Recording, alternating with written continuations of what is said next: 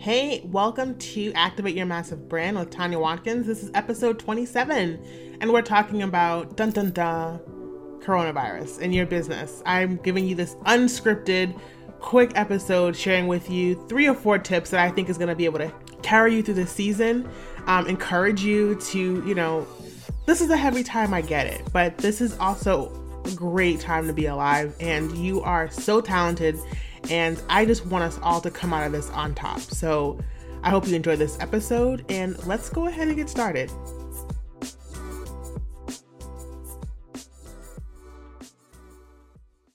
Hello, and welcome to Activate Your Massive Brand with Tanya Watkins. This podcast was created for professional and creative women in business who are looking to create a personal brand that stands out, package their greatness, and monetize their hustle. Tanya, the founder of Massive Brand Consulting, is a high ticket monetization coach and brand expert who believes that with smart hustle and savvy marketing strategies, you can become a boldly confident influencer in your market, build a loyal and engaged community, and create much more than a six figure business. Hey there. So, this episode is going to be very unscripted. Um, I tend to, as you know, if you've been listening for any length of time, you know I have usually an outline and I have bullet points, but I just feel like with what's going on, I just kind of wanted to talk to you and just share my thoughts about, you know, what could be, what's happening, and what the new normal is. How do we come out of this on top? And just my random thoughts. And so, um, first off, I just want to say if you are by any way affected by this, family, friends, just indirectly, directly, I want to just let you know that you have been in my thoughts and prayers. I've been praying heavily over what we're going through and also just with an understanding that God's got us. And I do feel like if we are obedient and really just leaning into Him in this time, that we will really bear so much fruit that we'll just be like, oh my goodness. So that is my first, that is my like, you know, um, just word of encouragement for you in this moment. But I I've seen so many messages around how do we operate now as business owners with a pandemic? Are are we selling? Should we be selling? Should we be sharing, you know, what we do and all of these things and I don't remember who said it, so I'm not going to say that this was my statement, but me not selling my services, me not helping women understand how to build profitable online brands me not sharing how to create high ticket programs, not talking about creating transformational businesses, how is that how's that helping the situation? And so we are, if you're listening to this podcast, you're probably a service-based entrepreneur. You probably give a lot of your information online. So we're in a situation where we have an advantage people are looking to know and understand what it is we do, right? Like, have you ever had someone say to you, Well, how's your little business going? Well, little business isn't so little now, right? I remember my um my family when I first this this is probably like at this point almost seven years ago.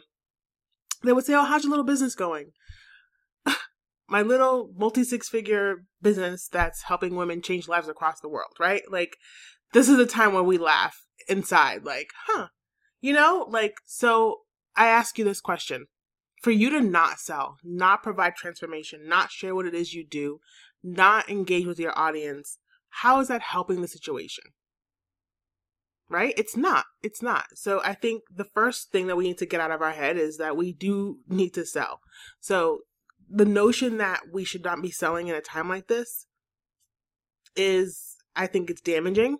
And I think, you know, there's a way to go about our message. Like I would never say to, to someone, you know, as a follow up conversation, see, now that's why you should have built an online, like, you know, like we have to have a sensitivity to this, but to just walk away from our businesses because of a pandemic, I think is the wrong thing to do. And it's damaging to the economy because we know small businesses help the economy grow. So we have an opportunity to do our part with the economy and that is what we should be doing, right? So that's the first thing. Um Second is, should we pivot? Now, this is something that I've seen quite often because I, you know, have seen a lot of women who are selling transformational products, programs, higher ticket um, offerings, and are now saying, well, now it's time to sell, you know, things that are easy for people to to you know opt into right so like let's just change our whole business model because of this right and so here's what i'll say about pivoting. I think it's great to have an understanding of what's going on at all times right? Like not even just in a pandemic but having your finger on the pulse at all times as the business owner. What is my customer segment looking for? How are they receiving value at this current time? You know how do they receive information? How do they implement informa- information? Like all of those questions what's their budget? What is their most immediate concern all of those things we always want to know right but to just arbitrarily just start to slash our prices without talking to your customer first i think one is again damaging and we also don't know their pockets. You can't we can't assume that automatically because we're in a crisis that everyone's broke. Like I I've never like I think the idea of okay, let's figure out how we're going to minimize expenses is a great conversation. Like we could all talk about that, right? Like maybe we don't all need to um spend so much time on Netflix and Hulu, right? Like I've seen, I mean, I'm sure you're on Facebook and Instagram and all the social medias. Everyone's spending a lot of time doing things that pretty much aren't really serving them, right? But yet we're talking about slashing prices on transformational programs and offerings. That to me is a little weird. If I am providing you, if you are providing someone an opportunity for them to grow and expand their business, grow and expand their reach, become a better person, become a better whatever it is that you do, is an opportunity for them to take your information, become better personally or within their business, that to me is an investment. So I don't know if I would say we should stop investing in ourselves and in our business because of a pandemic, right? So should we take a look at our tech stack? Do you need ClickFunnels and Leadpages? Probably not. Do you need, you know, ConvertKit and Active Campaign because you were trialing them both out and you were trying to see which one was better? Maybe not. You know, like figuring out things like that. You know, like do I need to spend as much as I have been spending? Right? Can I minimize my expenses? Can I cut some overhead costs? I think that's a very smart conversation to have. How can we uh, leverage our staff better if you have a team? How can we elevate, you know, their productivity by focusing on certain key tasks and you know, kind of letting some of the more trivial tasks go to the wayside temporarily while we're in the situation, right? Like, I think that kind of conversation makes much better sense than to say, I'm just going to stop investing in my business. I'm just going to stop investing in, in what I know is going to allow for me to come out of this on top, right? So, you know, with that being said, how are you having what, what conversations are you having with your audience to see well what do they need right now right? Like what can i create or what can how can i leverage what i've already created to help them move through this time? And so taking a look at your offers to see what works with what i currently have like how can i make this work? Because that's the first question. We don't want to reinvent the wheel if we don't have to right? So what do i have that i can currently offer confidently we don't have to slash prices. Maybe we create an additional payment plan, right? So if your offer, let's say it's a thousand dollars, maybe you want to offer her a payment plan or an, an, additional payment plan, right? Maybe you already had one and it was a two part payment. Maybe you want to do a five part payment. Like think of you can still run your business in, with integrity, with you know an eye for what's going on, with a heart for what's going on, and with empathy, but still as a businesswoman who's making strategic decisions to grow her business in this time. Like, we still expect, like, if you're an online business owner, you should still expect business growth in this time. In fact, you should see an increase, right? Like, I just saw a post from Mike Kelly, the one of the CEO, the co-founder of Member Vault, who I, I love Member Vault. So shout out to Mike and Erin Kelly and their team, Katrina they just doubled their list their they doubled their new customers this past month right? So they typically i think their highest was like 600 um, new members to their member vault platform you know that was like their high watermark. And then last month they added a thousand people who are looking to sell their information online. This is a billion dollar industry right? So we already have we've seen growth growth over growth every single year um, this pandemic is only allowing people to understand more clearly why it's important to have information at their fingertips, right? Like I I can't even imagine what it's like to be in the offices of Zoom right now. like I would be I would pay to just be a fly on the wall to hear their conversations because th- this is just what a time to be alive, honestly. And so again, as I ramble, going back to my point is we don't why why are we pivoting before we've asking the right questions, right? Pivoting me, to me means I've made an executive decision based on what I know about my audience, based on what I know for sure that they're looking for. This is a this is a way for me to drive sales faster. This is a way for me to um, you know, maybe even speak to a different audience, target audience, right? So these things that we do when we pivot and we create a game plan around this pivot is because we've taken information that we've seen through our own market research and we've said, okay, we're as a company, we're making an executive decision to move this way.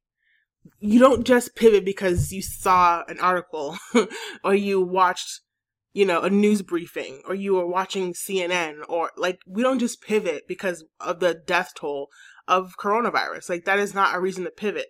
We pivot because our customer segment, when you keep your clients' needs first at all times without assuming her needs, right? We don't speak for her. We listen to her. Like that's a difference.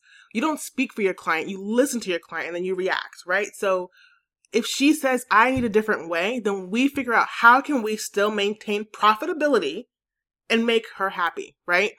At the end of the day, we still have to maintain profitability. We're for profit companies. So yes, we want to make sure that we can create experiences for her that make sense for the needs of her business and life. But to the detriment of your company means that you no longer have one. Right? So that we have to make sure that we're making decisions that make sense for everyone involved.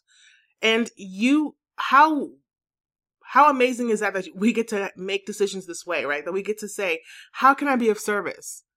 But we can't do that to the detriment of your business because what about the next customer that's going to need you, right? You still need to be in business for her. So we're going to be smart about how we pivot, right? That's what we're going to do. We're going to make sure that we continue to sell because now more than ever, we need to be selling. And three, my last point is how can you be a leader in this? Right? What can you do to center yourself in this time so that you can have, you know, a platform or a place for other people to come and feel a sigh of relief. I'm I have been trying to like stay away from social media because there's just so much anxiety, so much chaos and just so much confusion. Who are the ones that are going to step up and say, "You know what? This is out of our hands. We're going to do what we can do. We're going to stay home. We're going to stay safe. We're going to, you know, keep our hygiene up and all of those things."